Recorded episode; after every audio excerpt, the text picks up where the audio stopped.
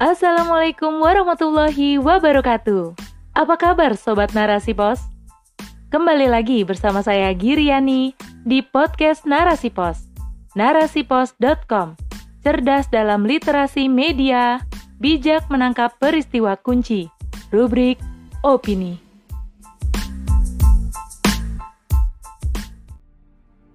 Mengapa kekerasan seksual semakin tumbuh subur? Oleh Anissa Fauziah SSI.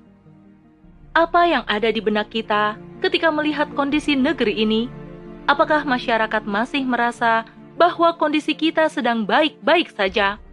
Salah satu hal yang menjadi ironi di tengah masyarakat, yaitu kekerasan seksual yang kian marak.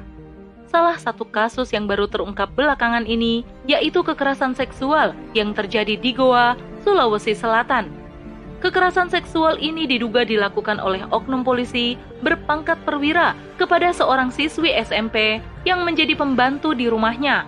Ia melakukan ruda paksa kepada korban untuk dijadikan budak seks sejak Oktober 2021 hingga Februari 2022. Selain ditahan dan diperiksa, Kapolda Sulawesi Selatan pun akhirnya menonaktifkan jabatan pelaku di kepolisian. Ada pula kasus mahasiswi yang diduga melakukan tindakan mesum saat kuliah daring.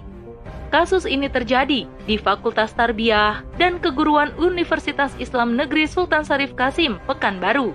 Universitas akhirnya melakukan pemecatan tidak hormat kepada mahasiswi tersebut. Fenomena kekerasan seksual ini memang semakin tumbuh subur sejak bulan Januari sampai November 2021 Kementerian Pemberdayaan Perempuan dan Perlindungan Anak atau KPPPA mencatat ada 8.800 kasus kekerasan seksual. Kasus-kasus tersebut bahkan terjadi di berbagai tempat yang selama ini dianggap aman, misalnya saja sekolah, perguruan tinggi, hingga pesantren. Koordinator Pelaksana Harian Lembaga Bantuan Hukum Asosiasi Perempuan Indonesia untuk Keadilan atau LBH-APIK mengatakan bahwa kasus kekerasan seksual menjadi fenomena gunung es. Hal ini disebabkan para korban takut berbicara karena trauma dan khawatir akan stigma sosial. Faktor lainnya yaitu mandeknya proses hukum setelah korban melapor. Sungguh, deretan kasus kekerasan seksual ini menjadi momok di tengah masyarakat. Saat ini seolah tak ada lagi ruang aman bagi masyarakat untuk beraktivitas. Sebab ancaman kekerasan seksual ada di mana-mana. Apalagi bisa kita bayangkan bagaimana kondisi psikologis dan mental dari korban yang pasti mengalami trauma. Potret buram sistem sosial yang ada di negeri ini sejatinya adalah sebuah ironi. Betapa tidak, fenomena ini justru tumbuh subur di negeri yang notabene mayoritas muslim. Lalu, mengapa hal ini bisa terjadi? Kasus kekerasan seksual yang marak terjadi nyatanya bukanlah karena kesalahan individu semata ataupun kurangnya pendidikan di dalam keluarga.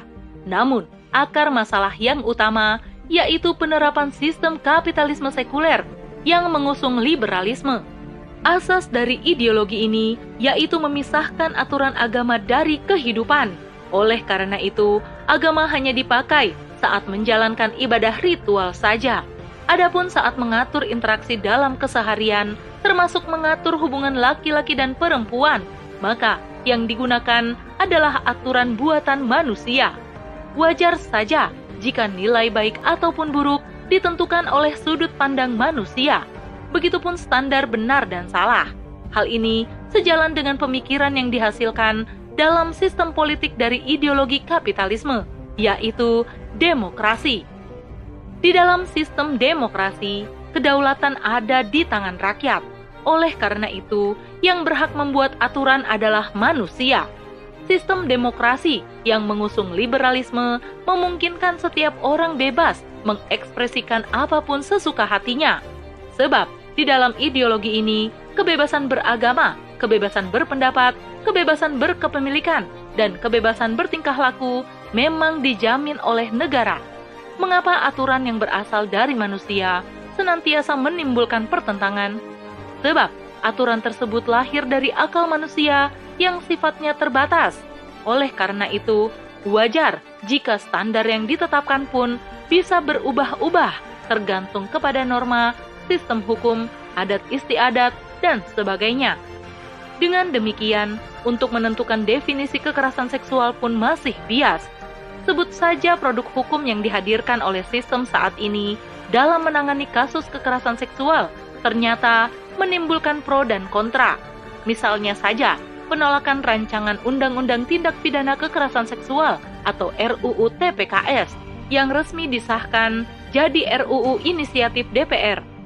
Salah satu bentuk penolakannya yaitu karena RUU TPKS ini tidak secara komprehensif memasukkan seluruh tindakan kesusilaan yang meliputi kekerasan seksual, perzinahan, dan penyimpangan seksual. Senada dengan RUU TPKS, Permendikbudristek nomor 30 terkait pencegahan dan penanganan kekerasan seksual di perguruan tinggi pun menimbulkan kontradiksi. Sebab aturan tersebut kental dengan ide seksual konsen yang diusung oleh pegiat gender – dengan seksual konsen, kasus kekerasan seksual terjadi jika tanpa persetujuan korban. Adapun jika dilakukan atas dasar suka sama suka, maka tidak dipersoalkan. Berbicara tentang kekerasan seksual tentu erat kaitannya dengan hukuman yang harus diberikan. Nah, sistem demokrasi buatan manusia ini tak mampu untuk menetapkan standar keadilan. Dengan demikian, berbagai kebijakan dan hukuman yang diberikan sering kali hanya menguntungkan pihak tertentu saja. Bahkan, beberapa kalangan seperti pejabat dan aparat penegak hukum dianggap kebal terhadap hukum. Lalu, di manakah keadilan sejati itu? Kondisi seperti ini membuat rakyat kehilangan kepercayaan. Bahkan, bisa dibilang rakyat sudah pasrah dengan keadaan. Akhirnya, tidak sedikit masyarakat yang memilih diam, sebab pengaduan yang disampaikan kepada pihak berwajib pun sering kali tidak diproses. Maka, ke mana lagi rakyat harus mencari perlindungan? Apakah kehidupan yang aman dan tentram hanya impian?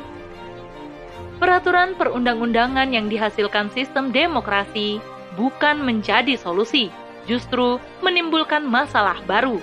Dengan demikian, untuk sampai kepada solusi tuntas dalam mengatasi kekerasan seksual ini, ada aturan yang berasal dari Allah Subhanahu wa Ta'ala. Islam sebagai sebuah ideologi memiliki perangkat aturan yang sempurna dan mengatur seluruh aspek kehidupan. Syariat Islam memiliki langkah preventif maupun kuratif terjadinya kekerasan seksual dengan menerapkan sistem pergaulan atau nizam ijtimai, baik dalam lingkup personal, keluarga, masyarakat, maupun negara dalam lingkup personal, Islam benar-benar mengatur secara detail pemenuhan fitrah manusia hanya menggunakan hukum syara. Misalnya saja, dalam memenuhi fitrah untuk melestarikan jenis atau gorizah nau melalui pernikahan, Islam telah melarang seseorang untuk membuka aurat, membatasi interaksi dengan non-mahram, perintah menundukkan pandangan, dan sebagainya. Di dalam keluarga, syariat Islam memberikan arahan kepada para orang tua untuk mengajarkan tarbiyah jinsiah kepada anak-anaknya bukan dengan konsep pendidikan seksual ala barat. Begitupun di tengah masyarakat, dorongan keimanan telah menjadikan orang-orang di sekitar kita tak segan untuk melakukan dakwah amar ma'ruf nahi mungkar jika terjadi penyimpangan. Terakhir, yaitu adanya peran negara sebagai pelindung yang memastikan bahwa kebijakan yang ditetapkan oleh negara bersumber dari panduan syara. Kisah seorang budak muslimah yang dilecehkan oleh orang Romawi nyatanya telah membuat Khalifah Al-Muta'asim Billah langsung turun tangan. Beliau langsung mengirim puluhan ribu pasukan untuk menyerbu kota Amuriah. Lalu, apa yang terjadi saat ini?